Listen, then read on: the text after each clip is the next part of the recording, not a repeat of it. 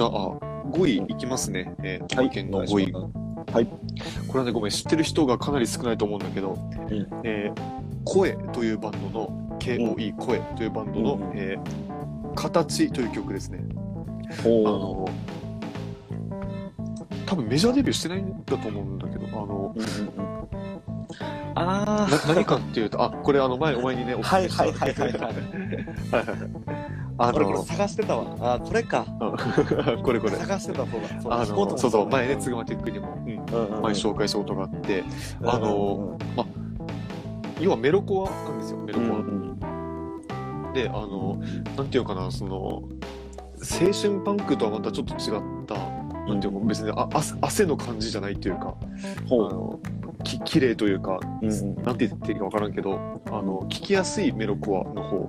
うんで、あの、単純に曲が本当になんか構成が面白くて、なんていうのかな、その、A メロ、B メロ、サビとかあるじゃん。うんうんで、あ最後になんかちょっと C メロ入れて、またサビ入れてみたいな、まあ、そんな構成なんだけど、なんか、え、この部分な何みたいな、あの、それな何メロ？え、サビ？何それみたいな。のが、あのガンガンに そう使われてたりとかしてうん、それがその緩急というか、その、うん。一曲の中にいろいろなんか詰め込んでる感っていうのがすごいなんか、うん、贅沢だなと思って、うん。いいなと思って聞いてるうん。のが、あの、まあ、音楽的な側面の評価なんですが、うん。あの、このバンドをなぜ僕が好きかというと、あの、僕がね、好きなゲーム実況者の、うん。ゲーム実況者グループの三人称っていう人たちがいて、まあ3人いるんだけど、あの、その中の1人がドラムとベースとしてこのバンドに参加してるの。へえそうなんだ。で、そうそう。で、あの、まあ、もともとこの2人ともなんか音楽の専門学校を卒業して、なんかバンドで食ってた時代もあってね。うん。でそのとりわけそのちょっとドラムに絞って話をしたいんだけどうん。あのドラムの人は一回メジャーデビューしてるんですよメロコアで。あそうなんだ。めそうそうメジャーデビューしててうん。あのメロコアだからそのゴイステとかハイスタの一個次の世代みたいな感じで、うんうん。2000何年代ぐらいにそのあちょっと活動してて。うん。そうそうそう。であのちょっとその精神的にあの病んだりとかしてあの、うん。やめちゃったわけよね。うん。でもドラムのうまさっていうのはめっちゃ有名でその界隈。でうんうんうん。あのえっ、となんだっけなスミカとか。ああはいはいあのわかるわかる。ワワニワニマとかうんうんうん。のドラムの人たちが本当にもうここの人を本当に尊敬したしなんか参考に練習してたみたいなへえで言われてるような人だったわけよ実はこのマジか。今ゲーム実況してるんだけど。そうなんだ。そうそう。でうん。だからそれがバンドを辞めちゃってなんかいろいろあって。で10年ぐらい何にもしてない時期があったわけよ。あ何もしてないっていうかそう音楽ドラムに触ってすらいない、うん。うんスティックを持ってすらいない時期があって。うんうんあの、まあ、高校の同級生とかを集めてこの声というバンドをうん。組んで活動しよう。活動というかその趣味で曲を作ろうみたいなノリだと思うんだけど、で集まってその曲を作ってさだからその10年ぶりにあのドラマーが復活するんだとみたいな。ああはいはいはい。そうそうそうそう。あのもうざわついてたわけよその界隈で。そういう祭りになったんだ。そうそうそうでいざそのこの形形っていうのがそのデビュー曲っていうか最初の曲なんだけど、がその発表されてさうんあの、まあ、もちろん曲そのものが面白いっていうのももちろんある上でね、うん。ある上でドラムえぐいなみたいな。あーやっぱドラムうめえ そのあもちろんみんなうまいんだけどねボーカルもギターもうまいんだけど、ベースも。あの俺やっぱそのバックストーリーをなんかもう知っちゃってるから、ドラムにばっかり耳が行くんだけどはいはいはい。はい10年のブランクあってそれかみたいな。やばいなお前みたいな。あ感じでそのだからちょっとこかなり個人的な理由なんだけどそういう興奮があって、ねうん。聞いてる。でー。そのかこの形っていう曲自体は2019年の曲なんだけどねあのその発表された当時も今も今年もあの結構ヘビロテで聴いてますねこれは。へえすごいね。じゃあ今も、えっと、そのまま活動は続けている。そうそうそう。あでもうん。でも全然これで食っていこうとかじゃないから全員。バンドメンバー。あそのなん多分そのうん。本当にまあ趣趣味というか趣味以上だとは思うんだけどミュージックビデオ作ってるからね。あ、そうだね。うんそうそう。なん。か活動はそんなに頻繁ではないんだけど正直。うんうんうんシングル 5, 5枚ぐらい出してて。で出たら出たで盛り上がるみたいな。な。うんうんちょっと面白いバンドですね。ぜひなんかぜひチェックしてほしいな。メロコアだけどなんか例えばパンクとかうん。そのメロコア本当になんか激しい男苦しいあの感じが苦手な人でも多分なんか普通に聴けると思う結構じゃあ爽やかな感じなのかな。どっちかっていうとね。うん、なるほどね。あおドラムのすすめですねこれ凄はさって、あれなの？この激しさ的なってこと？あーだしそれも。メロコアだとメロ,、まあ、メロコアに限ってだと、うん。あのドラムすげえってなるのは例えばテンポの速さとかうん。かな？一番は。うんうん。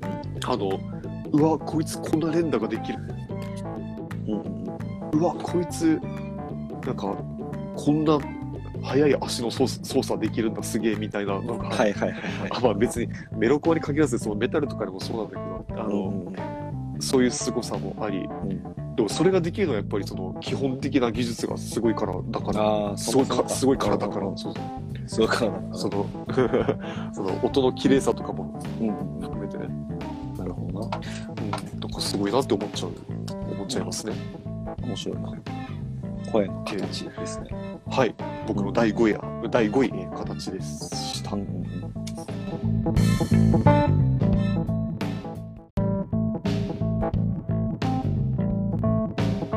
んいいね。なんか、らしくなってきたじゃん。リストが。だんだん領域領域に来たでしょ 領域に来たね。うんオッケーオッケー。ちょっと待って。なるほどですね。じゃあ今、もう、あ、結構じゃあ5位来てるか。お来てる来てるうん。とまけごめん、ちょっとこの角度でやろうね。えーっと、じゃあ今度5位、じゃあ私、スグマティックですけれども、えーはいこれはもう多分知知らないと思います。えーはい。トマケンさんは知らないと思うんですけど、はいリリッチ・ブライアンのヒストリーっていう曲ですね。あ知らないですね知らないですね。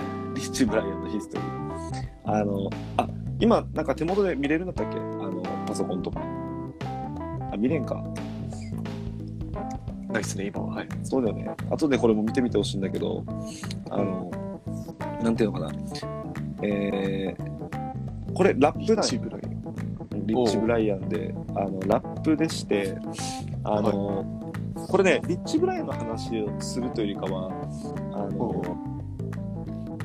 今、あの、88ライジングで一緒に聞いたわけよ。多分ない多分ね、80 88、88、88、ライジングはライジング3のライジングよ。はいうん。88ライジングっていうのが、あの、レーベルの名前なんだけど、アメリカにあるレーベルなんですけど、あの、なんていうの、いわゆるアジア系がみんな所属してるようなレーベルだわけ。あの、レーベルのこのトップが、そのアジアの人。なんとかな、はいはいはい。なんとか山城みたいな感じじゃなかった？ショーン山城だったの。え沖縄かどうか知らんけど。日系の人が作っててでうん。そこの中のアーティストリッチ・ブライアンって言ってインドネシア出身なわけ、ー、えーはいはいそうそうそうインドネシア。で確か何歳だったか忘れたけど、あのて、えー YouTube でそのヒップホップとか、まあ、いろいろな動画を見て独学で英語を覚えてやば。で 5年前ぐらいに、うん、ノリでノリかどうかわからんけどあの一回曲作って出したらうん。うんこれがあの鬼バズりしてあの約2億再生になって。おー。お でそれが目に留まってそのは88ライジング。むしろこういうやつらこういう天才たちがアジア人もいっぱいいるぞってなって多分発足したムーブメントだから。多分もうだいぶ初期からいるやつだけどそうそうそう。っていうすごいリッチ・ブライアンっていうラッパーがいるわけなんですよ。はいはい。ぜひ見てみていただきたいのが、もうごめん、これはもうすすごいよって意味で言いたいんだけど、うん。リッチ・ブライアンあの顔めっちゃ陰キャバよ。陰キャだよ。おーおーいいね。ぜひ見ていただきたい。特に リッチ・ブライアンのヒストリー今俺が挙げた曲。っていうのが、あのーヒストリーのこのいわゆるサムネはもうもうまんま陰キャだなっていう顔がおサムネでして。でもこれでも、えー5973万再生されてるから全然人気の、うんアーティストだと思うんだけどなんていうのかな、とにかくリッチ・ブライアンは多分声がいいねめちゃくちゃ。なんか月並みな表現だけど、声がすごい良くて、あの多分どの音楽もそうだと思うけどあの特にラップってさラッパーってあの声重要じゃん、うんうん。うん。はい。声のかっこいいかどうかって結構なんていうの歌とかだったらさなんかうん。普段の声と結構変わるやつもいるじゃんラップうんなん。か歌歌う時と普段の地声とみたいな、はいはい。だけどだけどラップって多分本当にダイレクト声だと思うから。声の良さってすアメリカげえ重要だと思アメリカ特にね、アメリカは特にそういうイメージあるうそうだな低く、うん多分どっちかというとしに行こうとすると思うから。うん。って考えたらリッチ・ブライアンはおそらく声がめちゃくちゃいいと思う。すごいはいはい。低くて。しかも英語も多分うまいと思う。俺が言うのもわからんなんだけど。そうそう。であの、まあ、絶対伝わらない表現をするんですけどはい。この曲はあの稀に訪れるあの俺の前世曲だ。何前世曲。俺の前世曲っていう位置づけをしているあのジャンルの曲でしてはい。あのこの曲なんか昔聞いたことある気がしてなんかああ、泣きそううになるみたいな曲あるわけ。そうそうそうああ、はいはいはいはい。郷愁歌とか。なはい。でも、はい。はい今出会ったはずだけどなんて昔だ何かと似てるのかなとかって考えたりするんだけどうん。そういうわけじゃなくてなんだろうななんかすげえ胸にキュンってくる音。だからリッチ、今言ったもう掛け合わせだけどこのリッチ・ブライアンの低くてしかもラップもうまいんだよこの人。うん。やっぱ売れるだけあってラップもうまいし。だけどなんかトラックやっぱりなんかちょっとなんか切ない感じというかななんか笛笛の音で鳴ってる。まあうん。今風のヒップホップトラップのあのートラなんていうドラムパートドラムなんだけどうん。なんだろうなまあ聞いてみてほしいと思うな。だからもうこの今言った全てがアンバランスよ。顔陰キャ 声超いい。インドネシア人 YouTube で英語を覚えた、でなんかエモいトラックみたいな。はいはいはい。だけどゴリゴリのトラップの、うんあのードラムっていうすげえカオスな感じなんで、あの今日あげた中でトマケンにこれだけは聞いてほしいってやつって1個にするとしたら俺はこれだな、なるほどね。うん、っていうぐらいーハマった曲ですリッチ・ブライアンのヒストリーでしたおお、いいいいでですすね。はいはいはいはい。なんかアメリカのヒップホップ界隈って、うんなんかアメリカの人しか受け付けないみたいなイメージが俺あるから。なあそうだよそうそうそう。それをな、差し置いて、うんこの人が流行ってるということなのだったら確かに気になるかもしれない。うん、すごいよね聞いてるそうそうえっ、と、ヒストリーね。うん、面白い。88ライジングってさっき話したけど、この人以外でも、あの本当いろんな人が所属してて、で、はいはい。その人いろんな所属してる人で結構みんな流行みんな流行ってるじゃないけど、人気な人が多くて、中には、うんうん。あのもう結構普通に元日本人というのかな、あのーえ。高校生ぐらいまで日本で住んでたけど、あのアメリカ行って、一回アメリカで YouTuber として死ぬほどバズって、ー、うん。でそれがと突然俺はなんかシンガーになるって言い出して、うん。それがめっちゃ売れてるっていう人もいたりするわけ。だからもう普通に日本語喋れる人ってあそすごいね。もいたりするから、すごいね。だから面白いよ、なるほどえね。88ライジングはもう今後ちょっと要チェックなんじゃないかなと思いますねいいっすね。全然知らない世界の話だったわ。うん面白いようん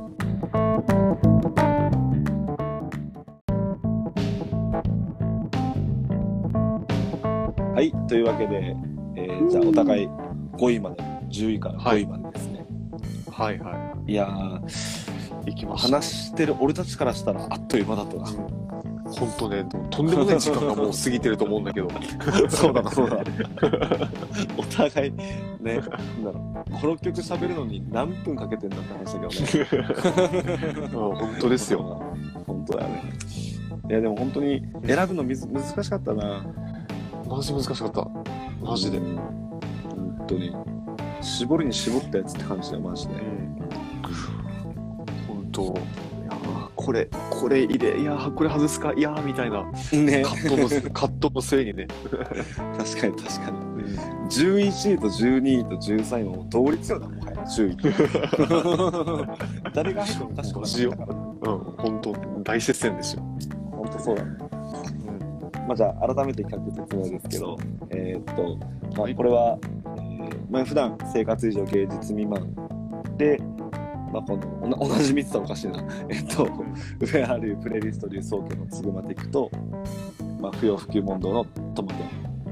はい、で、えー、アマが選ぶ、えー、アマが本気で選んだ2021年、えー、マイベスト10曲。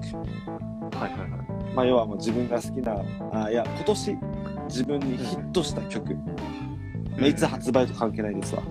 今年自分にヒットした曲を、はいえランキング形式で10位から1位まで、まあ、作ってそれを発表してるっていうところでして。今あのそうです、ね、5位までねお互い発表しました。ね、はい、そうですね。いやー4位からちょっと気になるのは玉県の4位。やば。ちょっと緊張するね。緊張するね。あの緊張するか。あの、うん、まあ僕の4位ですけど、まあ、これもねちょっとね、うん、あの、うん、いやまあえーそうですね、発表します。えー、僕の4位が、えー、はいはいはい。もう言わずと知れた名曲です。えー、おママムーのヒップですね。影響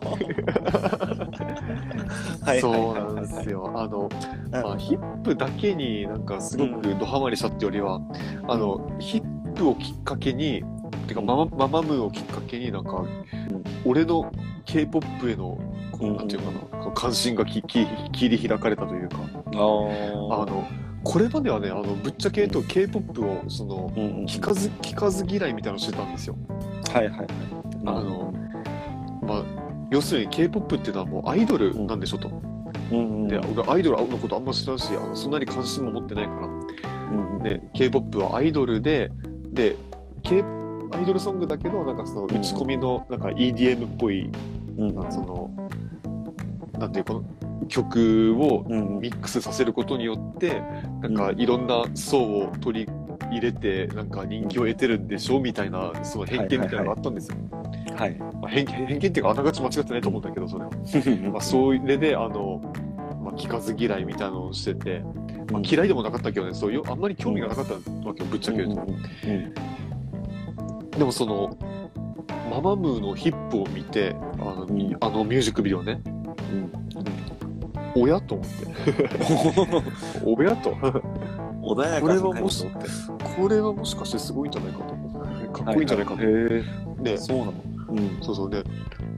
そのていうか俺俺の中でその K-POP イコールアイドルイコール日本のアイドルポップみたいなそのイメージがあったんだけど、よくよくきよくよくさ聞いていくとその MAMAMOO だけじゃなくて、もうはや今流行りのその BLACKPINK とか、えっ、と aespa とか aespa 好き。はい。ね はいはいはい。 aespa ITZY とかあと Stray Kids とかもね、男めっちゃ聞いてるやんはい、そうそう。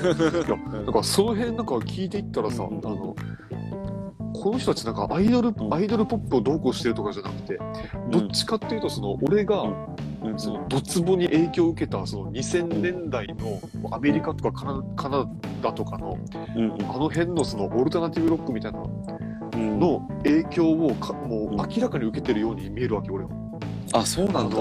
なんていうのかな。いや本人たちがどういうつもりでやってるかわかんないんだけど、うん、あのなんていうかあの不気味な音の使い方というか、えー、はいはいはいはい、うん、例えばリリンキンパークとか。ああはいはい、あとまあ多分エビデムもそうかなとか、うんうんうん、あとなんていうのそのアブリル・ラビンとかさ、うんうん、そのエバネッセンスとかスリップスリップノットとかそのあの辺の、はいはいはい、その分かる？あのなんかさ、エマネセンスに至ってはもう不気味というかもうホラーですがあるんだけど。そうだねそう。ゴシックホラーみたいな雰囲気があるんだけど、うんうんその怖さとか不気味さ、まあ、不協和音と言っていいのかな。あの不気味な音をうまく駆使してその人たちのパフォーマンスのかっこよさとかそのセクシーさみたいなのを引き立てるみたいなうんのをその存分に使ってたあの辺の時代のあの辺の文化みたいなのが俺がとにかく好きだったわけよ。今も好きなんだけど。なるほど。で今のその流行りの k p o p アイドルたちを見ているとうん。あのもうかなんか明らかにそれを踏襲していてそあそうのなんだ。うん。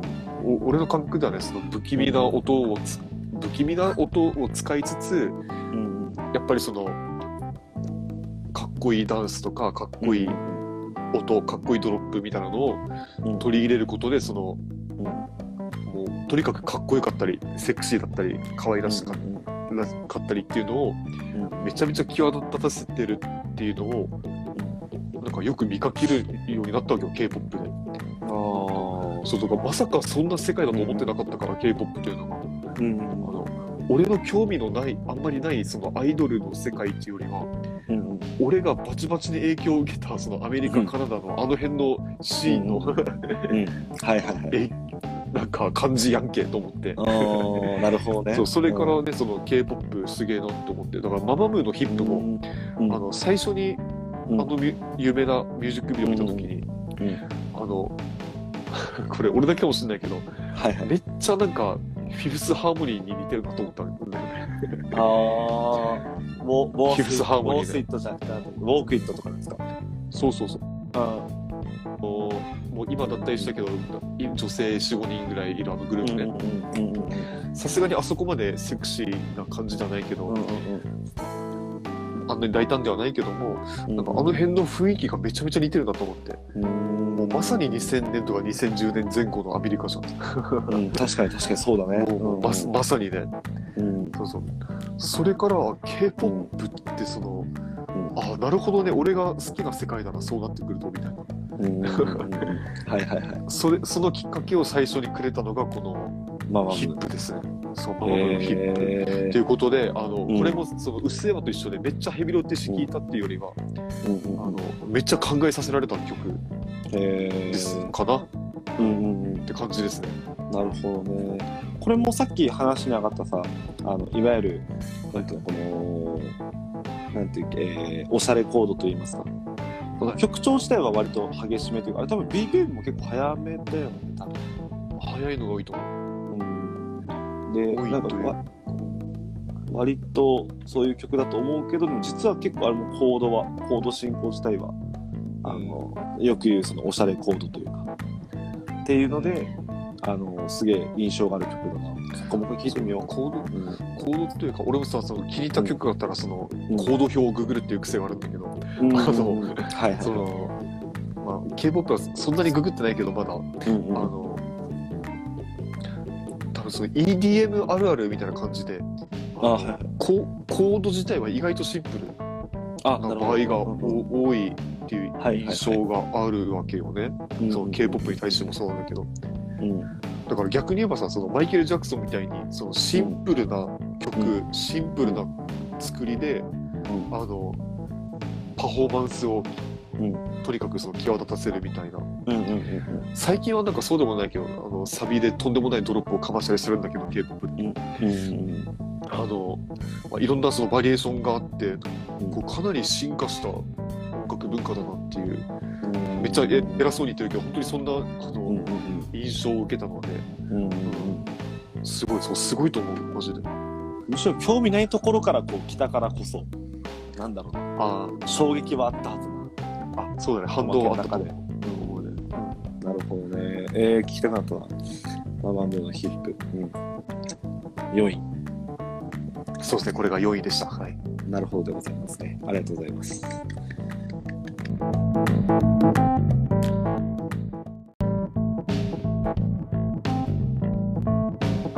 はい。というわけでじゃあ僕も4位になりますけれども。はいえー赤い公園の消えないですね。めっちゃ赤い公園ってなんか聞いたことある。赤い曲はごめんな知らはないけど。赤い公園はあれだね。ガールズバンドだ。ガールズバンド、うん。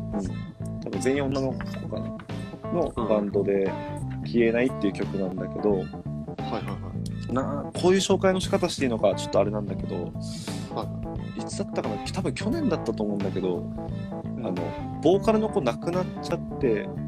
おお、そうなの。多分今はもう解散だったのかな、う。ん、だから一応まあ全然最近まで活動しそれこそその多分そういうショッキングなまあ事件がある前までは普通に活動もした多分バンドで、はい多分有名な曲もあるのかな。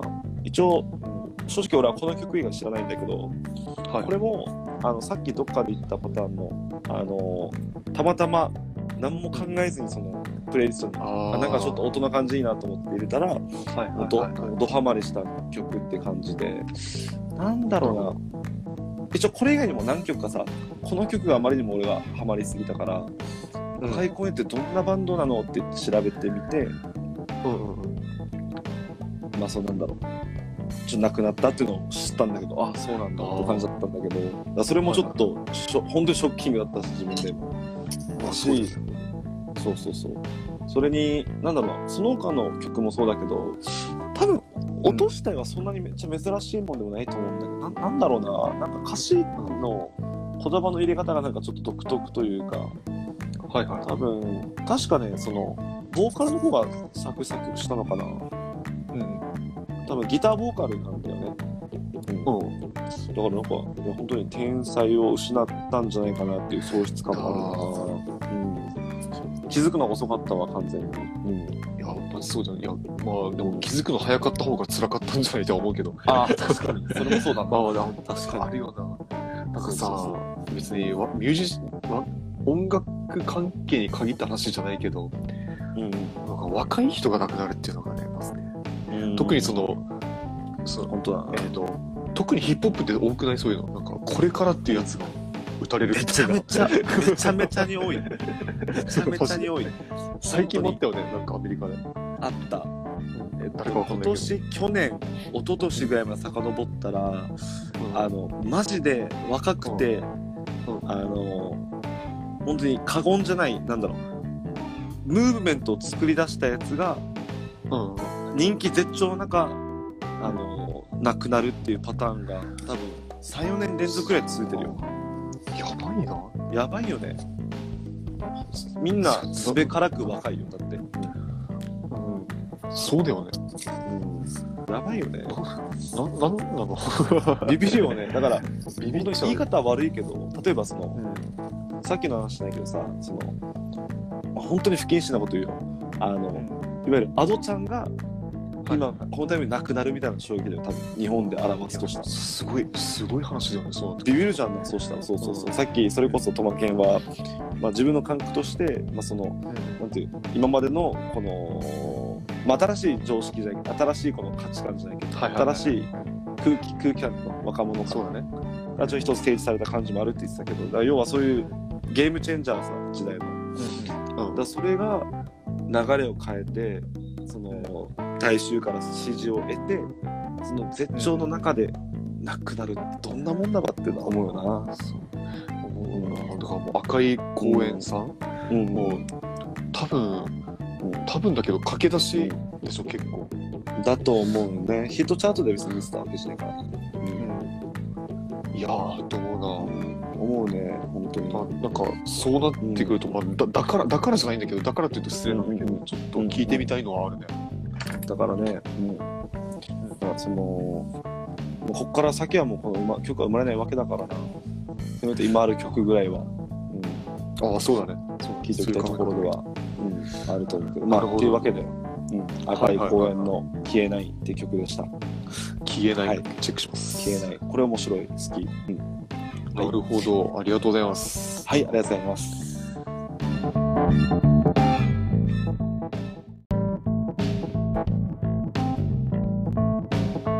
というわけで、はい、じゃあついにトップ3ですか。トップいやー3来ましたね、ついに。来ましたか。来ちゃったね。緊張するな。緊張するね。ちなみにどうね、トップ3ってさ、はい。この、自分の中では、うん。もうこれだみたいなやつだった最初からあこの3は硬いなじゃないけどそれとも割とそうだ悩みねに悩んであそうなんだここの辺はあんまり悩まなかったかな。もうじゃあ結構ダントツそのの、う。ん。そうそうそう、あの、まあ、まあそうだね。この、いいかにヘビロテ式聞いたかみたいなうん。感じもあるし、うん。実際にもじゃあヘビロテも。そうそうそう。結構硬いトップ3ですね、俺の中では。なるほどね。いいね。確かに俺も言われてみたらそうだな、うん。じゃあもああ行きましょうかうね。揺るぎないやつっていう感じでしょ。行きましょうか。はい、行きますよ。はい。えー、トマケンがお送りする、えー、第3位。はいえー、竹内まりやのプラスチックラブですね。お名曲ですよ。名曲でした。もうビビり散らかすぐらい名曲、マジで。名曲。これは名曲。これはもうなんかさ、あの、うん。言葉でなかなか伝えづらい魅力があるあるあるある。だよね。こう聞いていただいた方が早いっていうのが正直なところなんだけど、あのだそうだもとももともとこの曲に出会ったのは、うん。正直言うともともとは竹内まりやからではなくて、あの、うフライデーナイトプランのカバーかわからる。なんですよね。はいはいはいはい。してたね カバーしてたあうん。そうそう、あの素敵なカバーですよ。うんうん。いいあれから入って、うん。あのそれもさ別に狙って聞いたわけじゃなくて関連でたまたま流れてきた、うんうんうん。勝手に流れてきたやつが、うん。その勝手に俺の耳に届いて「え何これ?」と思って。はいはいはいはいはい。よくよくよく聞いたらおしゃれみたいな。うんでその、まあ、カバーソングだっていうのもなんかすぐ分かっ分かったからうん。あのじゃあ原曲はどんなもんですかと。はいはい。はい調べたら1984年らしいんですけど、おおもうもう40年近く前だよねだから。あまあ原曲そうそう。原曲はどんなもんかいと思って聞いてみたら。どんなもんかいと。もうバチバチにおしゃれだったわけよ。40 年前が。もうマジかと思っておいおいおいおいおいさっきもさそのツグツグマティックのその第10位だったかなその坂井正明の。坂井正明？そうんの、うん。あのそうそうそう。あの辺の雰囲気っていうイメージがあったから、その俺の昭和に対する音楽のイメージが、そうだねそうだからその、うん。あんなおしゃれなうん。曲を、うん。あの84年だったかな？にうん。あのかましてるっていう事事実がまずまずびっくりしたのと、やばでそのすぐ後くらいにうん。うんたまたまそのニュースでニュースがそのネットニュースで流れてきたやつで、うん。その日本のシティポップが海外でやたら流行ってるぞと。みたいね。あうん。うんそうそう。聞いた聞いたことの現象。うん。今年っていうかまあ2010年代後半からそんうん。な流れがあったみたいなんだけど、なんかそのプラスチックラブもうん。もう海外の至る所でカバーされてて。あそうなんだ実際そうそう。しかも日本語で歌ったりとかねへえそうしていてたんだそのぐらいなんかシティポップが海外ではね海外ではその、あのエモいファンクみたいな捉え方をされてるっぽい、なるほどわかよくわかんないけど。あわかりやすいわかりやすい。MA ファンクね。まあうんファンクっちゃファンクじゃんあの雰囲気。確かに。そうそうそう。ブラックミュージックから影響を受けてる感じは。うんなんかリズム感とかもすごいしさあるあるある。ほんともうとにかくおしゃれだだから本当にそういう意味でも評価が高いっていう意味でもやっぱすごい曲なんだなって気づかされたしうんあのさっきもそのツグマティックも言ってたけど、その昭和のこと昭和に住んでたわけじゃないから俺らは。平成生まれだから、うんそうだね。あの昭和の文化とかさそのうん。あの時代のシティポップの、シティポップに対するなんか思い出とか哀愁みたいなのは正直ないんだけど、全くないんだけど単純にその曲がもともと持ってるこのおしゃれさっていうのがとにかくすごくって、うんうん。あの仕事が終わって風呂入ってその家でゆったりしてる時にうん。ガンガンに流して今でも流してますね。おー。プラスチックラブのなるほどな。いやすごい曲ですよ本当に。いいね。うん。だから最近そのコンビニとかでも、最近じゃないか何ヶ月か前にコンビニで流れてるのを聞いたから、ああそうしかも竹内まりやの方がとか皆さんも多分聞いたらあこれねってなる人は多いかもしれないですうんね、うんうん。なるほど。ぜひぜひいや、いいね。ブームなってるっていう話は聞いたことあったな。なんか YouTube の再生も確かエグかったと思うんだよね。なんか原曲が多分なくて、はいはいね、なんか誰かが多分上げたやつがえぐいぐらいの再生回数になってるみたいな話をそうそうそうそう。ね聞いたことがあったと思ってた、そんな感じっすわ。ねやばいね。おも面白い現象そっか。あでもしっくりきたな。エモいファンクか。なるほど、エモいファンク、まあ、その実際にシティ・ポップっていうジャンルがどどの程度さ理解されてるかとか俺もあんまり理解してないんだけどそのどういう広まり方をしてるかっていうのは分からないんだけどうんでも音楽ってその前ツグマチックも熱弁してたけどあうん。やっぱりサンプリング文化みたいなのがやっぱりあるわけじゃないですか。そうだね。そのうん。ね、文ジャンルとジャンルがぶつかって生まれるものとか、そうだな。あるいはぶそのねそのぶつかってはないけどある境で時代とともになんか転換されていくジャンルがあったり進化していくジャンルがあったりして、だからでもその中でもこのプラスチックラブを含めその70年80年代の日本のシティポップっていうのはあまり姿形を変えずに今現代まで今現在まで受け継がれてる感じがするからうんそういう意味でもなんかすごいいいなって思ってるよ。確かにうんこれはもっとなんか大事にすべきかもしれないな俺たちはなうん、これいいですわマジで。いいね本当に、うん、なるほどなるほどはい、おすすめです。えー僕の第3位が、えー竹内まりやプラスティックラブでございいやました。ここで普及の名作来たかって感じだったわズドンって感じでしょ。ズドンって感じですよ、うん、なるほどなるほどありがとうございます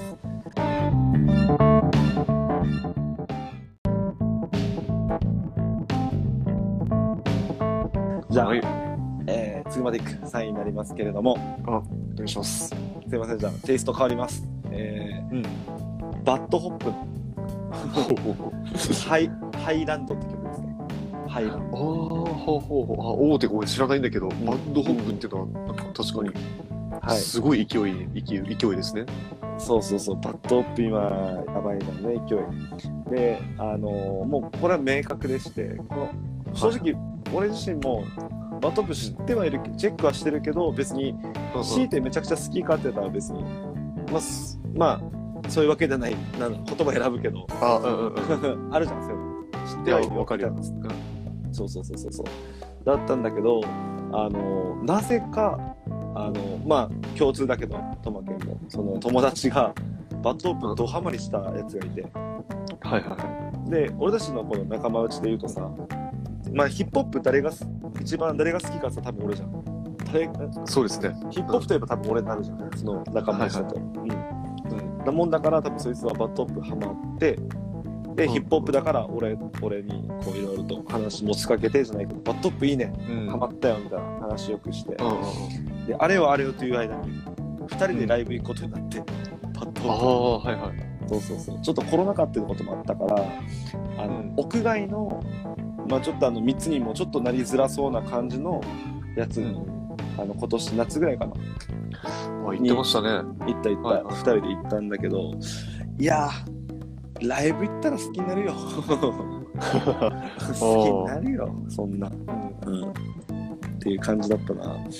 あのーお俺自身もさなんかそのさっきのトマケみたいに論理的にそのなんていうのかな感じたわけじゃないんだけど考えたわけじゃないんだけど感覚的にあの世代が変わった感じした俺もああ、そうそうそうなんていうのかなあの特にさバッドオップとかそう思うんだけど、うん。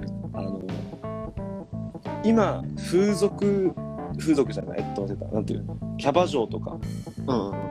あるいはまあヤンキーっていうのかなわかんないそういうちょっとアンダーグラウンドな感じはいなはい。人たちは、バッドオップ好きなんだなって思ったんだよねああ。そうそうそうというのも俺らのイメージからしたら、そういう子たちってそうだな。まあ安室奈美恵が好きであったりとか。あうんうん。うん。まあごめんちょっと性別違うからなんともないけど。もっと昔で言うと浜崎あゆみとかはい。倖田來未とか、うん。なんかそういうきあるあるじゃん系譜。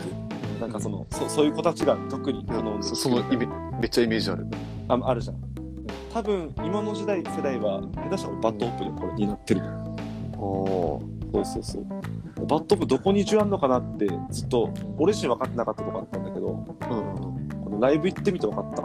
めちゃめちゃそういう子がいっぱいいた。へえ。沖縄でも。そうそうそう、確かにさなんか、うん。俺確かにこれあんま知らないんだけど日本のヒップホップ事情は、うんなんか今まで俺が見てきたような知ってるようなうん。ヒップホップグループとは何か雰囲気が違うなっていう気はめちゃめちゃうん。してて、うん。あの今までのさなんか J−POP シーンにこう飛び込んできたなんか悪そうなヒップホップグループってなんか、例えばさごめんなんか本当に怒るかもしれないけど湘南の風とか あの あの、はいはい例えば E.T. キングとかねあのあの辺のイメージがあったわけよ、そうだね。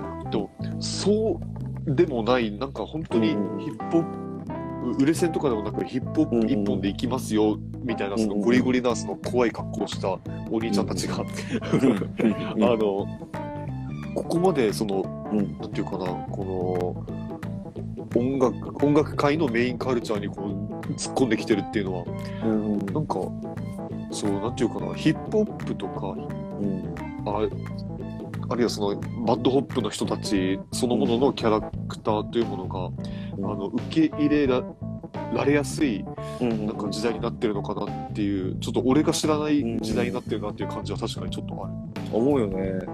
だ多分本当に5年とかちょっと前の世代だったらちょ前の時代だったらなんか受け入れられてなかったんじゃないかみたいな感覚はあるよね。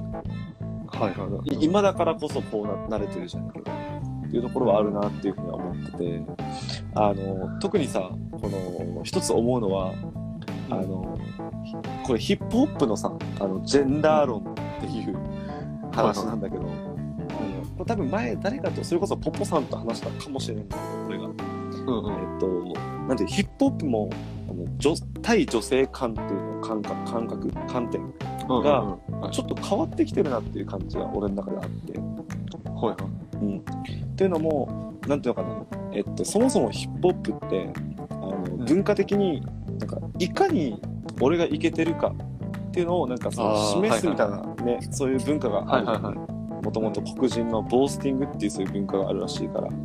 うん。だから、なんていうかな、多分始まりはさ、さ定かじゃないけど、おそらく90年代、いや80年代後半だな、ぐらいに、あの、LL クール J っていう、まあ、大御所というか昔からいるラッパーがいて、その子が、あの、ちょっと黒人だけど、その甘いマスクっていうの系の人で、で、なんか女の子口説くようなラップしたら、それが売れて、ちょっとアイドルラッパーみたいになったみたいな、当時ね、当時。うん。っていう空気感が当時あったんで、で、その時、多分、第一次、その対女性に対するヒップホップっていうふうに見た時に言えば、なんだかな、この、ラップで女の子口説くじゃんって。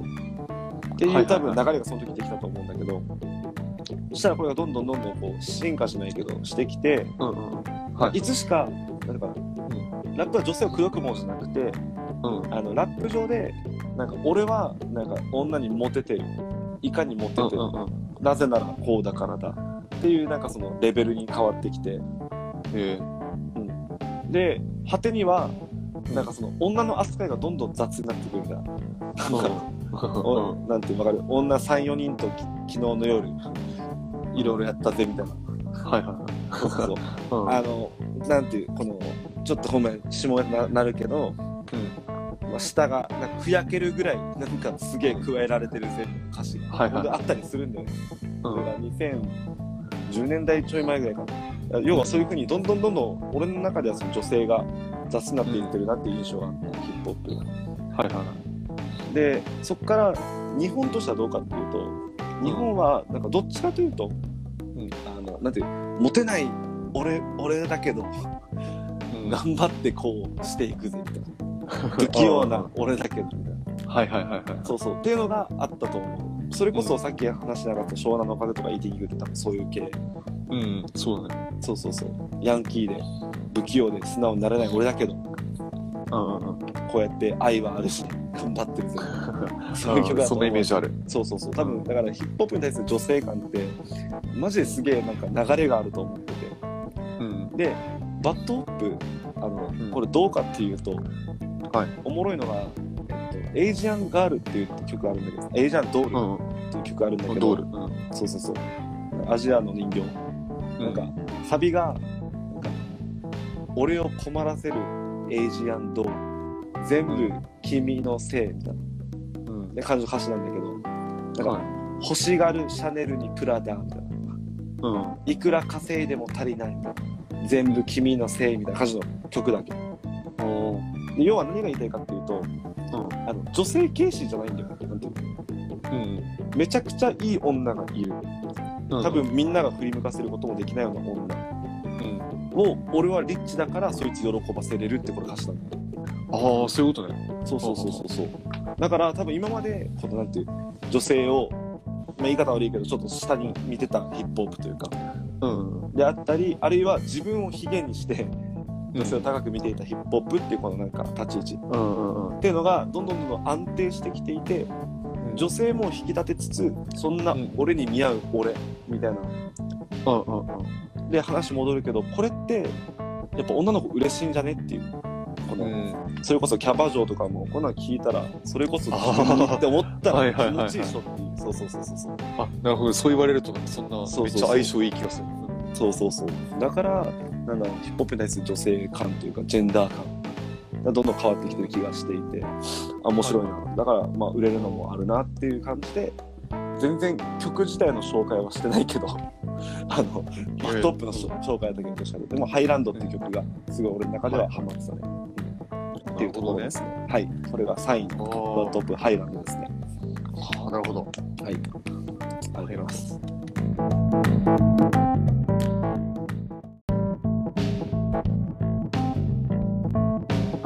じゃあはい。そのまま流行る2位、トマケンさんの2位いきましょうか。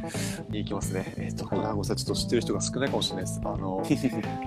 えー古川本舗さんによる、えーホームという曲ですね。H-O-M-E、ホーム。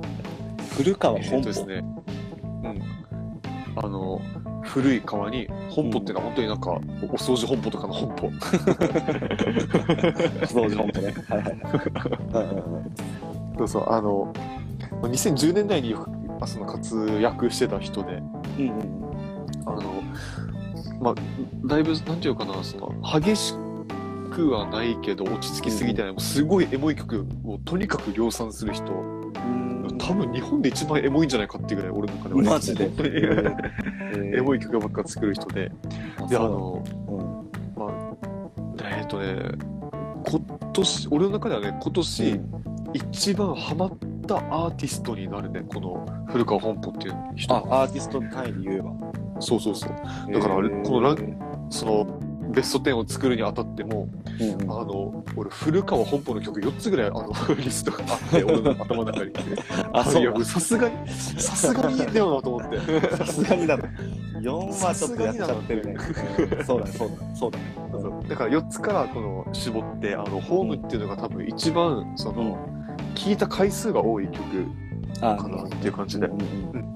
あの、なんていうかな、やっぱりその、うん。とにかくエモいんです。あの、曲の曲調のその聞きやすさというか、えー、とうんうん。受け受け取りやすさみたいなのがすごくあってうんでこの「ホームっていう曲はあの俺その古川本舗を知ってこの「ホームっていう曲聴いてしばらくは、あの俺これ恋愛ソングだと思ってたんですよ。ラブソングだと思ってたああ、なんかそあのんな印象歌詞歌詞を見たらね分かるわ分かるというか伝わると思うんだけど、サビとかねその「恋をしたんだ」って言ってるし。あえララブじゃんみたいな。ラブソングじゃんって ラ思いながら。ラブじゃんねって感覚はしたら分からん ララブじゃんって思いながらラブじゃん。ラブじゃん。でも、はいはいはい。だからその古川本舗この人自身のそのうんインタビュー記事を見たら、これ実はレラブソングじゃなくて、はい。あの、飼い主の女の子がどこどこか遠くに行ってしまうことに気づいた猫の歌らしいよ。ええー、思何それって感じじゃない何それって感じだよ。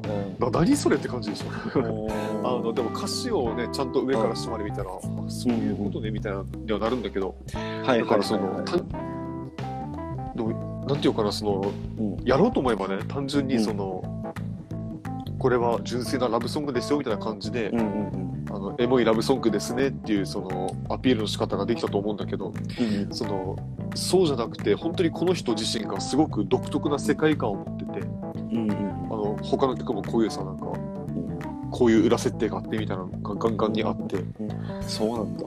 そのその独特な世界観をとにかくみんなが受け入れやすい形でエモーショナルな形で散りばめるっていう。うん。その中でも俺が一番聴いたし特に独特かなっていうのがこの「ホームっていう曲ですね。だからその猫の曲っていうとなんかね猫の曲っていう紹介の仕方をするとなんか意味不明すぎて聞きづらいかもしれないけど。あの、あの一回何も考えずにこうぜひ聴いてみてほしいなって普通にいい曲なんだ。なるほどね。いい曲っていうのは。多分多分そのこれを聞いてあ俺この曲嫌いだわっていう人多分いないんじゃないかなって思うくらい、へなんか悪い言い方をすれば万人受けみたいなところもあるんだけど、ーすごいいいいいですよこれはいい作りしてると思います、うん。なるほどね。古川本舗のホーム。ホームですねはいめっちゃ興味出たな。オッケーオッケー。聞いてみよぜひぜひう。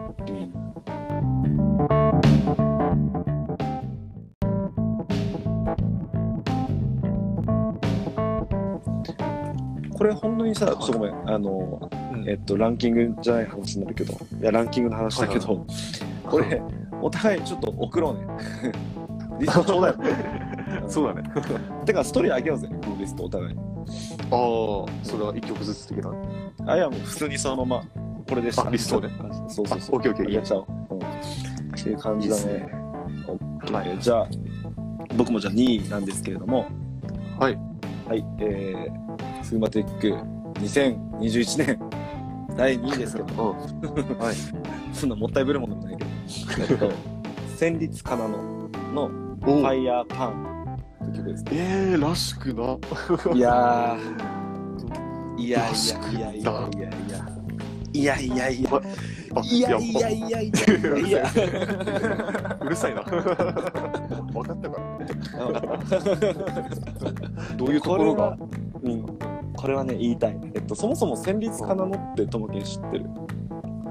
知ってるけど具体的に何してる人っていうのがよく分かってないかも、えっとね名前だっていうかわかんないんだけどまあ、えっと一言で言うとあアイドルなんだよねこれも、うん、うん。うん。おなんかこうかこう振り方なんか俺アイドルの曲多い気がする。多いねなんか。なんか。多いね。えっとなんていうの。アイドルで多分うん。ちょっと前まであのゾックっていうなんか ZOC のゾックっていうなんかグループだったっぽいけどなんか問題がいろいろとあって多分解散したグループはいはいはいだったわけね。で、その中の一人でして、で、この子、俺は、あの、もともと、あの、アウトデラックスっていうテレビ番組あるの。うん。マツコ・デラックスと、あとあの、うん。ナイナイの矢部うん。が一緒にやってる、あの、テレビ番組で、このアウト、アウト・オブ・デラックスこれ、アウト・デラックスわかんないけど、あの、そこに出てた子なんですよ、この、センス・カナノっていう子が。で、うん。何で出てたかっていうと、あの、刑務所上がりアイドルって言われてたわけ？あーあ見たよその回。見た。そうそう見た。うん見た。でこれ、はいはいはい。比喩表現でも何でもなくてあのガチガチに、なんていう刑務所に収監されて うんうんうん。てでその出てきてる子なんだよね。はいはいはい。でだからでしかも多分起点があるというか頭がいいっていうのかな。なんか返しが面白いこの子って基本的に、トークできるというか、その時に見てあ面白いこの子みたいな。うん。で顔もまあアイドルやるぐらいだからまあなんか可愛い感じじゃんと思って。うん。で記憶にあったわけよ。はい。そしたら最近から多分そのソロで最近からかな活動しててうん。あのいろいろと曲上げてるんだけどあの、めっちゃさっきお前が言ったことに共感したんだけどこれもいわゆるその2010年頃2000年頃うん。ぐらいのうん。ダーク感っていうのを持ってるあのそうなんか曲だわけ、てかだから、ま、もしかしたらそれこそそのうん。K p o p に影響を受けて作った曲かもしれない。もはや。あそうそうそう、そういう、トマケンが言ったような、その、なんていう、ちょっと、えっ、と、オルタナティブな空気感っていうのを、うん。もし K-POP がその、今風に、この、解釈して出してるとしたら、それを聞いた、もうじゃあ二次作品だよね。その、天立かなのさんが、それで表現した曲っていうのかな。だとしたらあれだけど、だからこれも結構ダークめな曲なんだよね。うんで、あの、ちなみに、ファイヤーパンっていうのが何かと超気になったからさ、めっちゃ調べてみたら、あの、インドの食べ物らしいんだよね。あ、そうなの？うんそうそうそう。なんか、口の中に、なんだったかな、あの、砂糖とか、あの、うん甘いもんと、あと、タバコの葉っぱ入れて、あで、なんか、お酒とか入れて、だったかな。で、口の中燃やして食うっていうやつだけど。あ。へえ。わけわかんない。やば。でこれが、うん感想が、なんか、なんていうのかな。えーっと、甘くて、苦くて、煙たいらしいのよ。まあ、一筋縄でいたのかな。まあまあ、予想通りだ。で、多分、おそらくだけど、この、これってだからその二面性じゃん。だったら甘さ、うんうん苦さ。うん。でそれを自分となんかその重ねてやってるんじゃないかなっていう、そういうことね。はいはいはい。うん、解釈をしていて、で、うんもっと直接的なのが、あのーこの曲自体は始まりはもう鬼のようにその日本風なアイドル系の曲だ。うん。もうキラキラポップみたいな、そうそうそう。だけどあの、まあ、ヒップホップでもさちょっと前にトラビス・スコットっていうラッパーがよく歌をしたけど、ビートチェンジっつってもう曲の途中であの雰囲気のガラッと変わって次の曲行くみたいなやつってあるじゃんうん。これもまさにそれで最初そのポップだったやつが途中でサイレンとかサイレンというかもう鳴り出して、う曲調がどめっちゃ変わってめっちゃダークな、ダーククラブミュージックなんだよ、そうそうそう、ダークだけを乗れてでこいつらあこいつ俺踊りをやってきてみたそういうの好きだな。そうだからもしかしたらさっきそのママムの話聞いてる時にだからあ多分これちょっとワンチャンあるなと思ってうん。そうそうそう。で、だからすごい引き込まれたな。で、何がおもろいって、割とこれ、この曲というか、これを結構自分でプロデュースして PV とか MV とか歌詞とか、うんそうそうそう、音作りはどうかわかんないけど、もうやってるらしく、なんかだからやっぱ、アウトラックス見た時からそう思ってたけど、なんかセンス感じるなっていううん。ところも含めてめっちゃハマった。うん。シンプルに何回も聴いたな、この曲は。うん。癖になるな。確かにセンスある感はなんかすごく感じるね。感じるよねあ。の、うんまあ、ちょっと本当に失礼ながら、あの、うん。戦慄かなのさんに関しては、俺はなんか見た目がそんなに得意じゃなくて、あのそれで、あの、はいはいはい。曲はあんまり知らないわけよ。あの、聴いてるのも何曲かあるんだけど、うん。まあでもその、あのさ、レペゼンフォックス、レペゼン地球の、あの、はいはいはいチワギャンっていう、うんうんあれあートラックメーカーかな、えうんうん。が作曲者が、うん。あのいて、うん。その去年のエイプリルフールかなんかにそうチワギャン事変っていううん。曲かな、を出した時に、うんうんうん。その何人か有名なその YouTuber とか有名な元アイドルみたいなのがそこにあの詰め込まれてできた曲なんだけどそこで初めて旋律かなのチャンスゲーってだったわけ、あその音楽のミスで、へー。うんお音楽的なね、うん。うん音楽的っていうか。うんむしろそれ俺チェックしてんかったなうん知りたいなう。ん。あ、まあ、どうなんか、あれは本当に、あ、EDM ですね。って感じの曲なんだけど、ああなるほど。あ、EDM ですね、みたいな。あいいデーですね。そうそう。あ、EDM ですね、みたいな。いや、面白いんだけどね、うんはいはいはい。たまに聴いちゃう、なんか癖のうん。いい、癖になっちゃう曲なんだけど、うん。そこで旋律かなのちゃんって、あ、すごいんだなってなってるから、うん。俺その曲もなんか微妙に聞いたことあるわけよ。あそうただそ、微妙ただそ、そお前ほどの、その、うん。なんていうかな、熱い感想は抱かなかったから、もう一あ回なんか聞いて、ね、ちゃんとチェックしてみようかなっていう。聞いてみてほしいな。しかもおもろいのがさあのーこれもいわゆるあれさえーっとなんていうの？えーっとなんていうかドロドロップっていうのがねあの EDM で言うとあれか。はいはいはい。なんていうそのサビ前のやつ。うん。サビがドロップ。サビ、サビ、あ、サビがドロップ、サビ前ブレイクかな。なんて、ブレイクか。なんかあるよね、多分。うん、でおそらくこの曲もそういう感じだけれどもあの多分サビのパターンがこれも結構あるわけよ。なんていうの？一つじゃなくてなんかダークなり2種類ぐらいはサビがあるわけよ ダークナインね。ダークナリはいはい。これがまたなんなんていうのかな。でなかなか今風なことしてるというかなんか多分洋楽のさこのヒットチャートのこのいわゆる女性 R&B シンガーってのも最近はなんか声の方が主流だけど、なんかなんていう、綺麗な女の子というか、あのキラキラしてる女の子が、めちゃめちゃダークなところに、なんか声乗せて歌うじゃんけど。だからなんかもう本当にそそこだなってしか見えないというか、だからもう本当今風でかっこいい普通にって感じだね。ああ、いや、いいよな。なんかそう、俺本当にさ、そういう話聞いたらさ、あの、うん、まさになんか、 Avril とか、あの、 Avril の、なんだっけ、アブちゃん、俺、アブちゃんね、ちゃ。ちゃんとした曲名を忘れたんだけど、あの、えっ、ー、と、 Alice in Wonderland の曲あるじゃん。アリス・イン・ワンダーランドえっ、ー、と、本当にもう不気味な森の中で歌うみたいな、有名なミュージックビデオが。 Complicated 多分見たら、そうかな、そうかな、覚えてないな。なんか本当にあの辺のイメージがもうガンってくるわけよ。いや、お前今までなんか明るい、なんかキャピキャピしてたやんみたいな。なんでそっち行くみたいな。はいはいはい。あるな。そうそう、だからそれは本当にいい意味で俺はすごく、うん、いい意味でいいって思ってる。なるほどね。いい意味でいいって思ってる。やばい。いい意味で悪いと思ってるから、カオスだから。まあよかった。よよければよかった。普通に聞いております。それ、そうだね。ぜひ聞いてみていただきたい。じゃあ2位が、戦慄かなのファイヤーパーでした。はい。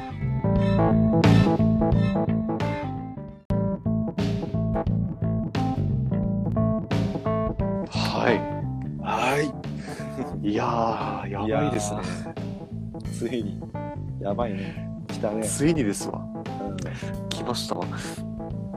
これ、あ、時間大丈夫？残り時間？あ、全然、まだまだ大丈夫。うん、あ、オッケーオッケー。じゃあ、第1位いきますか。はい。えー、私、トマケンの、はい、今年一番ハマった影響を受けた、ハマり散らかした曲。やば、普通に気になるわ。えー、はい。はい、ある1位。あの、ただごめん、あんまり有名ではないです。全然有名じゃないです。はい、えっ、ー、と、はい、マイヘアイズバンドの、えー、芝居という曲ですね。はいはいはいはいはい。まあ、マイヘアというね、愛称で有名な、マイヘアイズバンド。バンドですね。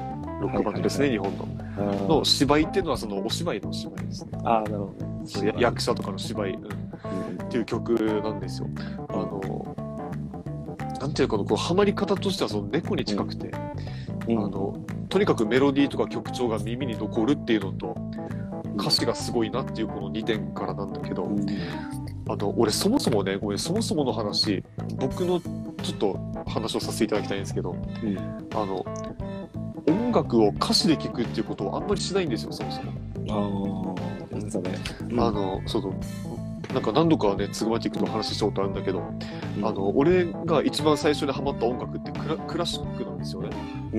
ほんでも、まあね、バロック音楽とかあの辺のやつをバリバリ聴いてて、うん、で、あの、その題名のない音楽会とかも毎週見たりしてて、で、だからその、それからなんかロックとかに移っていったから、だからその、音楽をその音で聴く、その例えばギターの音とか、こう音の運びすげえとか、うわ、ドラムの音綺麗とか、うわ、ベースラインかっけえみたいな感じで聞くっていう癖がついてるわけ、今ね。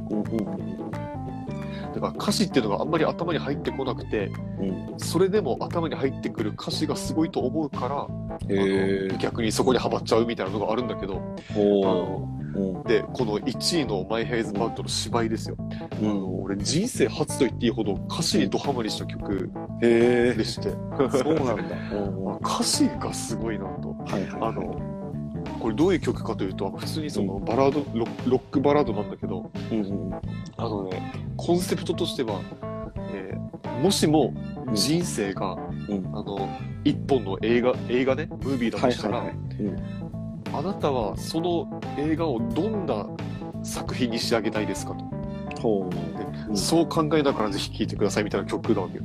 へうん、であの俺のその個人的な感覚で言えば、うん、あのなんていうのかなその人生と物語って全く違うもんだと俺は思ってて、うん、ででも人生を物語で例えるってめっちゃあるあるじゃん。まああれそうだね。うんそのあるあるじゃないですか。うん、で、まあ、そのでもそれはなんかいくらなんでもその人生っていうのは絶対に型にはまらないから何もかも違う話だと俺は思ってるんだけど今でも、でもこの曲に関して言えば人生を映画に例えるんじゃなくて、あなたが映画の役者だとしてね、これはあの人生っていうのはお芝居なんですよっていうそのちょっとメタな視点でうん。解釈していくわけ、うん。あこれはうん。考えたことなかったなと思って新しい発想だなと思って、うん、確かにそうね。あのうん。そういう意味か。そのいや人生ってなんか、うん。要は最後がハッピーエンドであればいいんですよ。なんかうん。それまではなんか物語なんですよみたいな、めめっちゃそのシンプルで安っぽい解釈もできそれはよく聞いたことあるよね。うん。ね。まあ、それはそれでねなんか素敵なうん。ロマンチックかもしれないんだけどうん。そうじゃなくてもう一歩引いた目線でうん。あのうんなんていうのか例えば仕事をしていてその、めっちゃ尊敬してる上司のうん。やり方を真似するとか、うんっていうのは要するにその先輩役者のうん。演技とか、うん。その言い回しを真似ししてみてうん。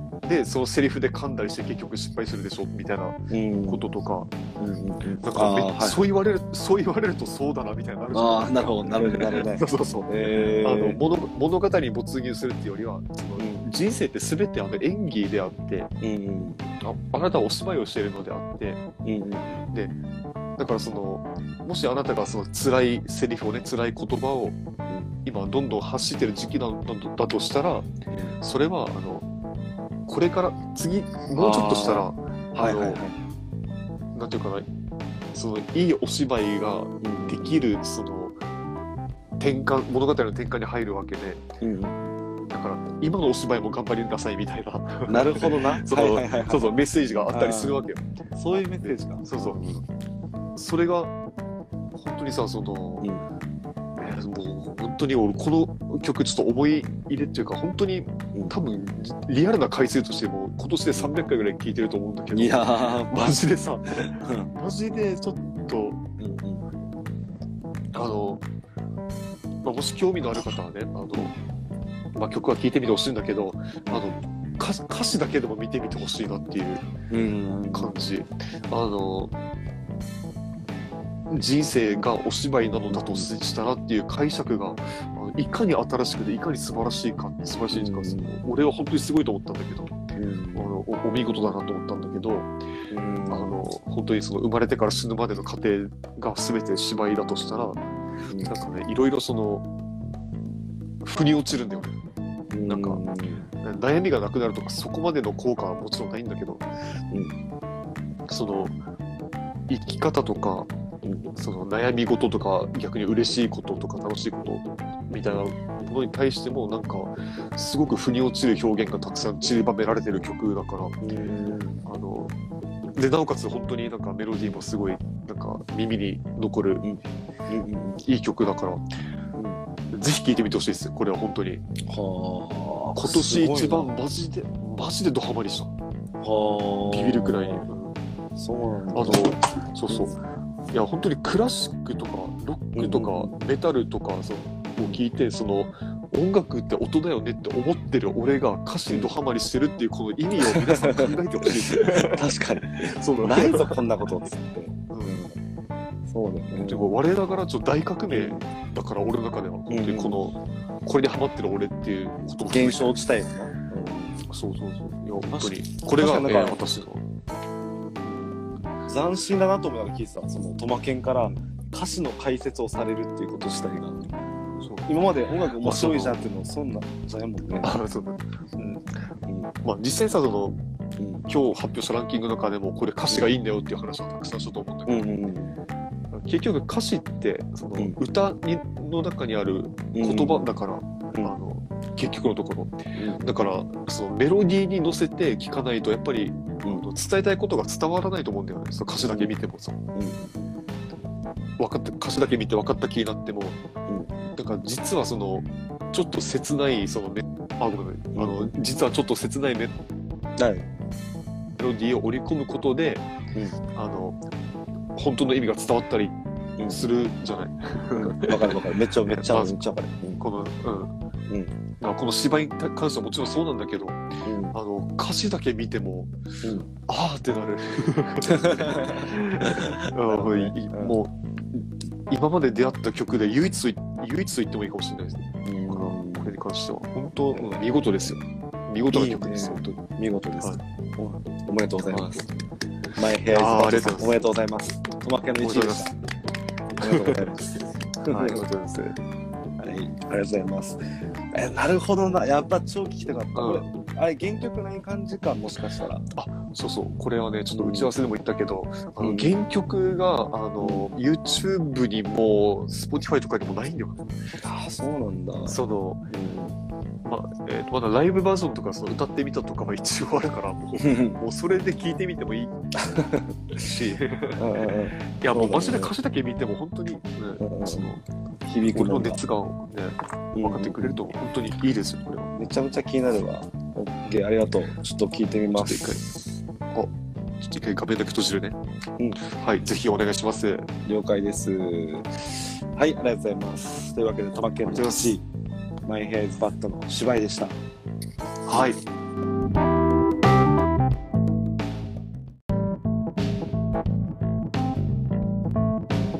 というわけで、じゃあ今度、私、ツグマティックの、えー1位ですけれいやども、ー、気になるね。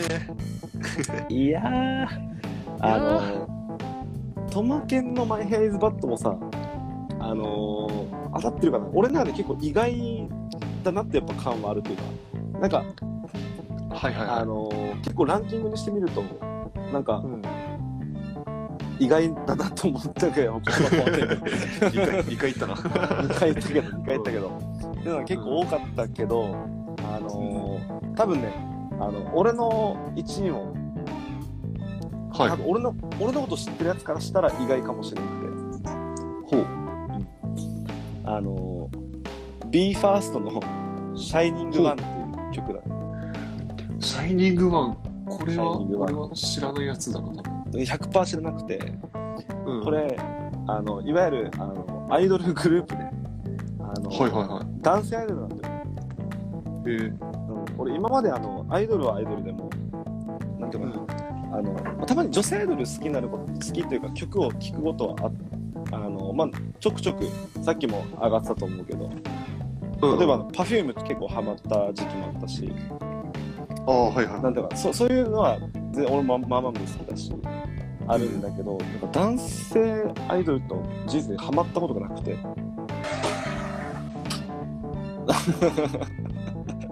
絶対トイレしてるだろって感じだけどまあいいやちょちょちょ、ちょちょちょちょ、ちょ、ちょちょちょちょちょ、ごめん、ちょっとトラブルが。オッケーオッケートラブルねごめん大丈夫で、はい、オッケー。で、まあそう、要は、あの、トマケンと一緒で、トマケンは多分歌詞にはまるっていう現象自体が、はいなんて自分の中で、まあ、真新しいというか、だったって話だったけど、俺にとっては、その男性アイドルにはまるっていうのが、めっちゃ、なんだろうな、意外だそういえばそう自分なりに。そう、そうだね。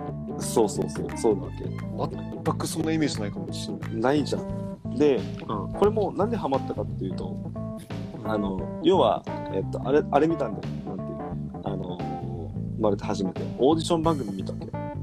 ああ、そうそう最近よくありますね。はい。最近よくあるさ。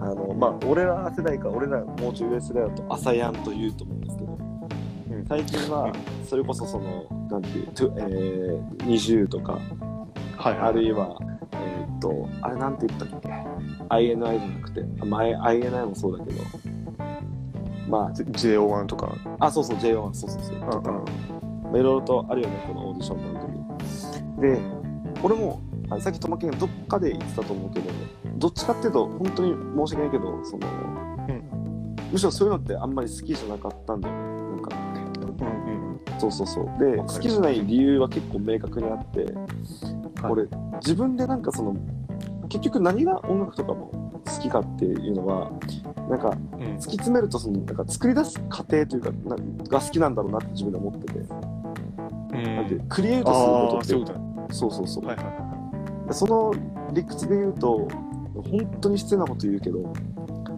なんていうかアイドルっていうのはどっちかというとそのそういうネタをもらって表現する表現の側の人。あれわかるわかるわかるわかる。そうそうそうそうそうそうあの自分たちでどうこうじゃなくて、なんかもらったやつをやるやるんでしょみたいなうんイメージある。だったらそこに求められてるのはなんていうその、えー人間性的にまあいいものであったりとかあるいはまあルックス的なものだよねうん。なんでしょう？みたいな。だから俺の範囲興味の範囲外だと思ってたわけ。うん。でそもそも俺はもともとどっちかというと男か女かでいうとあのなんていう歌詞が分かるもので言えば俺結構女アーティストの方が好きだから、うん、女性アイドルとかを声とかでなんかいいなって思うことはあったけどもうその理屈で言うと男は男性アイドルと一番自分の興味の反対側になったんだけど、ただ、まああのまあ、うちのうちのこれがうちのあの、はいは 嫁がね、い。はい、妻嫁がね。うんはい嫁妻あうちのあの嫁というかあの家内家内というか分かったかあの妻というかもう分かっただろ。誰も。ひろゆきネタいいよね。というわけで、えっと、があのどっちかというとむしろ好きなんだよねそのオーディション番組。う。うん。ん、で一回その見てみようっていうことでちょうどあのこの時期に始まる今年始まるというかやってるから見ようっていうことで進めてもらって。でロータイミングがあって見てみたらあの彼女以上に僕の方がハマるっていう あの現象が出てしまって。はいはなんだろうなあのすげえななんていうのかなもう子供見てる目線だねなんかい。ああ、うん。頑張れ的な？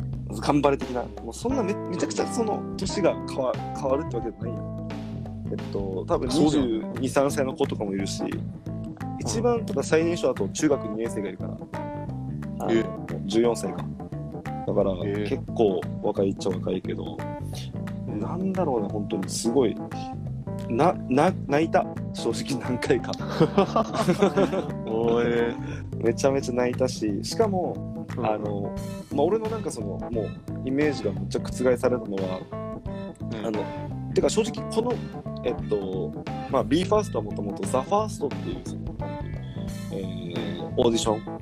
で勝ち残った人たちが BE:FIRST っていうグループになってるんだけど、あの THEFIRST を通してそもそも俺はダンスを見ることも好きになったというか、おー。うん、あのダンスも正直さっきと同じ理屈でなんていうダンスはダンスの振り付け作る人は面白いねだけどそれ見せる人って別にどうなんというかそれはなんか別に誰がやっても一緒じゃないけどだろうって思ってる節はちょっとあったんだけどそれが根底から覆されたというかはいはい。あの今から俺は当たり前のことを言うけど人によって踊り振り付け一緒でも踊り方違うさ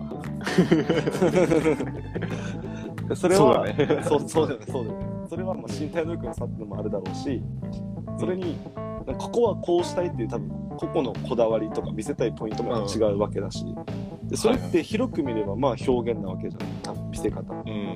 うん。って考えたら歌い方もやっぱ一緒だよね。誰から作ってもらおうが、自分はこう伝えたいと思って歌うんであれば、それは別にクリエイトだと思うし、うん。はいはい。そういうふうに葛藤してる様っていうのを見てて、もう甲子園見て、そう、甲子園見てる気分だったの。なるほどね。そうそうそうそうそうみんなで切磋琢磨し合ってなんだろうなけ蹴落としていくというかその蹴落としていかざるを得ないんだけれども、やっぱ年が近いその同じ志を持つ仲間としてみんなもうみんなでなんかリスペクトし合ってるんだよねなんかあそうそうで健全にそうやって戦うというかあ。はいはいはい。もそうだしあと面白いのがなんかこれはあのなんでそういうこと妻から聞いたけどあのこういうオーディション系にはなかなかないなんかクリエイト審査っていうのがあるらしい。あって「THEFIRST には、うん。1週間の間であのトラックだけ上げるからうん。これの編曲っていうのもう自由。ではい。あとはそのサビとかどこにサビ持ってこらすかも自由。でまあ、うん。ラップするのかどうするかも自由。もう好きにどうぞみたいな、うん。クリエイト審査。えがクリエイト一次審査とあと最後らへんになんかネオクリエイティブ審査みたいな感じで。ゼロから作ってくださいみたいなしかも残ってるメンバー誰と組んでもいいですみたいなうん。やつとかもあったりしてあの、まあ俺のそういう何か作り出すの面白いっていうところもくすぐられつつなんか、うん。トマケンと一緒で価値観がめちゃくちゃ変わった瞬間あったからすごい印象的だったはいはいなるほどね。うん、であのーなんていうかでこういうのを見てる時ってさその今そんな俺を見て聞いてもらって分かったと思うけどなんかそのうん。すげえエモーショナルにさこうなんだろう感情を駆り立てられて見てるからなんていうかその5割増しというかなんか音楽も面白く聞こえてるかもしれないんだけど、えでもねひ控えめに見ても多分普通にこの曲と出会っても好きになるであろうなっていう感じの音楽たちだけここで使用されてる曲とか、はいはい、そうそうそう。で彼らが今出してる曲とかもいちいち好きだし今その出してる曲がこれオーディションの一番最後の課題曲だわけはいはいはい。で勝ち上がったチームが要はこれ自分たちの曲になるそれを最後のメンバーで戦わしてそうそうそうここで勝ったやつらが BE:FIRST になるっていう時の曲「シャイニングワンっていう曲で、いやもうなんだろうな。だからそう考えて聞くと歌詞がさもう泣けてくるわけよなんかもう。ややばいわけさもう。なんかもう、はいはいはい、彼らを表してるというか、うん、でしかもあのなんていうの普通に歌詞もなんかいいしあとは音楽的にもさなんていうのかな結構さこれこれもちょっと負ける一回だけ聞いてみてほしいんだけど意外とさアイドルソングじゃないぜなんか、うん、なんていうかな k p o p 的でもないぜ面白いけど、えー、なんていうのかなどっちかというとそのちょっと前に流行った EDM をあえてなんか日本風にしてやってるって感じなんだけど、うん、これなんか M フロの人が作ってるんだよねこの曲。ええー、高座なんとかみたいな拓也拓也ザ・グレートみたいな感じのがあるけどなんか星がつく 星がつく人いるじゃん。M フロとか作ってて、だからめちゃくちゃ面白い。なんていう k p o p とか今風に振り切ってるわけでもなくて、うん、クラブミュージック風ではあるけど面白いな、うん、作りが、うん、どっちかというと藤井風とかの曲って言われてもなんか信じそうなぐらい後ろの音楽だけ聞いたらそんな感じ。そんな感じだけどダンスとかもしっかりあるからまあ k p o p っちゃ k p o p っぽいっちゃっぽいけど。だ面白いな。曲単位で見ても面白くてもうダントツで1位。この企画もこの話したいから俺は持ちかけたマジか。ダントツ。ちょっとささ冷静に考えたらいやそうだ、うん、1位が男性アイドルって、うん、マジでいやちょっと同じ話するけど、うん、やばいやばいよな、ま、意外すぎるな。耳で聞いてもらってると分かんないと思うけどさ、うん、あの俺あのなんて毛も濃ゆからもうこの時間になるともう青ひげが半端ないわけよ。あ本当ですね。ですよね。こんなおっさんがさ1位は男性アイドルできつきつすぎるからね。ああこれはあなるほどね。いや俺は、うん、あのまだあんまり知らない世界なんだよねこの、うんうん。うん、俺もその多分以前のツグマティックと一緒で、うん、オーディション番組っていうのは、うん。あんまり分かってないから、あの、うんうんうん、本当にちびちびと見たことあるけど、そのニジプロとかもね。うん、なんか、よく分からんまま、なんか見るの終わっちゃったから、うんうんうん、かちゃん、ちゃんと見るっていうか、ちゃんと理解したら、うん、確か見え方違う気がするな。あの、う。んうん、その曲は俺正直知らないんだけど、うんうんうん。あの最近のその INI の、うん、なんかやっぱロックロックスターみたいな。ロックスターみたいなやつ。はいはいそうあれは普通にその曲としてあかっこいいねって思ったから。うん。あ。れはかっこいいね確かに、そうそうそうちょっと興味はある。普通に、うん。曲だけでから一回聞いてみてほしいな。その、確かにさその俺自身そうだったから。先入観というか。そのあったから多分今この話したからじゃあトマケンも見てみて絶対ハマるよっては正直は思ってないけど、うん、でも曲の感じはさ多分もしかしたらそれこそ今トマケン自身もちょっと k p o p にさ興味を示し出してるところもあると思うからおそらくそんなもんだろうと思って聞いたら、はい、あちょっと違うじゃんっていう感じは覚えるというか、うん、そういう面白さはあるかもしれない、はいはい、だからこれもちょっと機会があったら聞いてみてほしいなっていうところですかね。いやはい。というわけで BE:FIRST の「シャイニング1」が1でした。いやいや生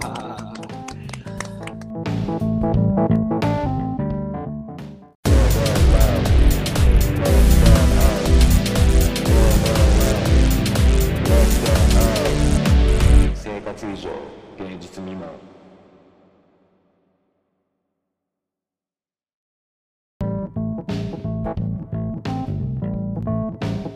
っていう感じですね。やり、やりきったね。やりきったな。いやいやいやいやいや。だいぶやっぱ時間かかるね。かかかるね。本来の予定だと2時間ぐらいで終わらせてもらったけど、結果もう3時間ぐらい経つな。まあ、なるわ、アホ、アホだね。アホだ仕方ないこれうん無理よ仕方ない無理だよ。これは収めるっていうのが難しいんだよ。そうね。そうですよ。というわけで、いやー、えーと楽しかったな。一旦でちょっと俺、10位から1位まで、さらっといっちゃおうかな。えーまずあ、、はい。じゃあ僕からいきます。えー10位が、えー堺正章のさらば恋人。で、9位、えー MY LITTLE LOVER の白いカイト。で、8位、 Creepy Nuts の Lazy Boy。で、7位が、えー ZICOの Any Song。で、えー6位、フィロソフィーのダンスのシスター。で、5位、 Rich Brian の History。で、えー4位、赤い公園の消えない。で、えー3位、 BAD HOP High Land。で、2位、戦慄かなのファイヤーパウン。で、1位が BE:FIRST の Shining One でした。イエーイエーイ。いやー、なんか確かに、なんか、なん、つかみどころが難しい。つかみどころが本当だな。自分的にちょっと意外だったのは、洋楽が少なかったことだそうだね、ほんとほんと。2曲そうだけど。韓国も入れたら2曲しか洋楽ないからちょっとこれも自分の中で変わったところだなちょっと、うん、はいはいはい。負けのもちょっと振り返ってみるか、ちょっとじゃあ、さらっと、えーはい10位が、えーうんうん Mrs. GREEN APPLE featuring 井上苑子で、えー点描の唄。いで、えー 9, 9位が、えーマカロニ鉛筆のなんでもないよ。いで、えー8位がディッシュ猫。で、えー7位、えーアドのうっせぇわです。はいで、えー6位が FKJ& マス英語で、えータドウって読むのかな、えー ?TADOW。はい、入れてください。はい、えー5位が声の形。で、えー4位がママムーのヒップ。はいで、えー3位が竹内まりやプラスチックラブ。はいえー2位が古川本舗でホーム。で、えー、栄えある1位が My Hair is Bad の芝居ということでございましたね。待ってトマケンー気づいてしまったかもしれんけど、おはいトマケンも洋楽2曲でそのうち1つが K-POP だってかぶってるそうなんだよ。そうなんだよ。よそうなんだよ。この2曲かぶるかね。ここはね、いや、だからお前のランキングは結構意外だったって、全然わからん洋楽突っ込んでくると思ったんだけど。いや俺もだよ一緒だよ。なんかてかロック少なかったね。そう聞いてみたら。うん。なんか思ったよ。り最近はさ、その、まあロック結構そう俺がお前が好きそうなロックが少なかったね。だマカロニ鉛筆とかもいるわけだから。うん。まあその、なんていうかな、その、うん。清純ロックみたいなのはちらほらとあったけど、うん。その、俺がね、本来、うん。えっ、と、聴いちゃうような、その、ゴリゴリのロックっていうのは確かに、その、うん。ランキングに入れてるどなんかさ、そうね。ロックっていうのは、うん。なんていうかな、前提みたいなもんだから、俺の中で。前提。なんか、なんていうかな。ある一つのロックの曲がめちゃくそゴリゴリにハマってやばいっていうのは今まであんまりなくて、あそなんか、あ、あれもかっこいい、これもかっこいい、うんロックかっこいいっていうあのが結果的にそのなんか続いてるみたいな、なるほどなるほど。あもうみたいな。ロックが感じだから。あそうそうそう。なるほどね。うん。そういうことね。じゃあロックがどうこうっていうかは好きな曲たちはどうやらロックって呼ばれてるようだみたいな感じかそう。そうだからその、うん、基本的にはロックが多分ベースとしてずっと好きで、なるほどね。でそうそう。だからそのちょちょいちょいしたところになんかふとしたこういう、ねうん音楽たちが曲たちが好きになることがあるみたいな、うんうんうんそうそうそう。これをまあ今年に限って言えばこの、えーうん。トップ10でございましたと。いう感じですね。いやいいやー。面白かっーすごいね。なんか読語感っていうのかな。なんかすごいわ自分のどっとなんかなんか来た。なんか押し寄せて、うん、た。やりきった感みたいなのがなんかあるよね。あるよな。あ謎な疲れがあるよな。ーはい。いやでも本当になんか今回は。よかったね。あごめん。あどうぞ。これはあれですか、うん。あの、はい。生活以上芸術未満の、えーうん。番組として配信されるっていう予定でよろしいですかね？そうですね。うん。あのーこれは、それこそその生活以上芸術マンの方に、じゃスピンオフ会っていう形でちょっと入れこ入れ込もうかなと思ってるんで、はいはい。あのアーカイブという形で例えば、まあ、Spotify であったりとかもしくは、えー、Apple Music、えーそう Apple Podcast とかごめん Apple Podcast とか、まあ、はい福祉パイダで聞けるようにいたしますので、もしあの、はい。途中から聞いたよとかあるいは、うん。えーそうですね聞いてみてくださいねって感じです。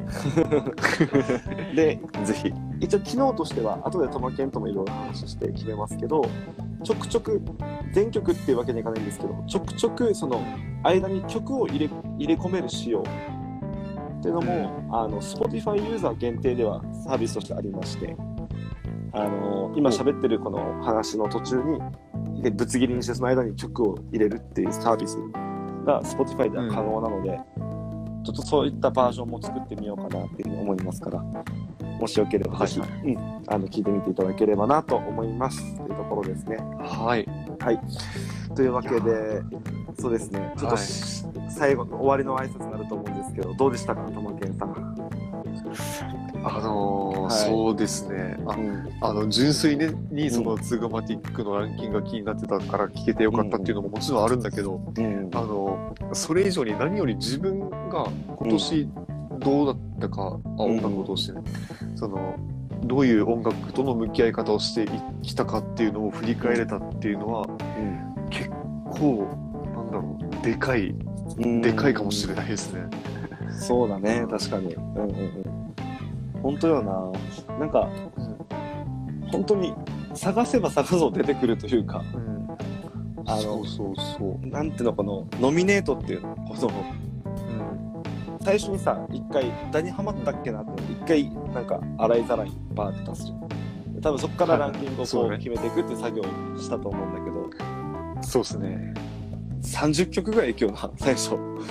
マジで気気抜いたらマジですね、いくから。いくよな。これ 10, 10曲かみたいな。やばいよな。拷問だよな。これマジかっていう、そうそうそう。いや、本当よね。でもそれが、うんうん楽しかった。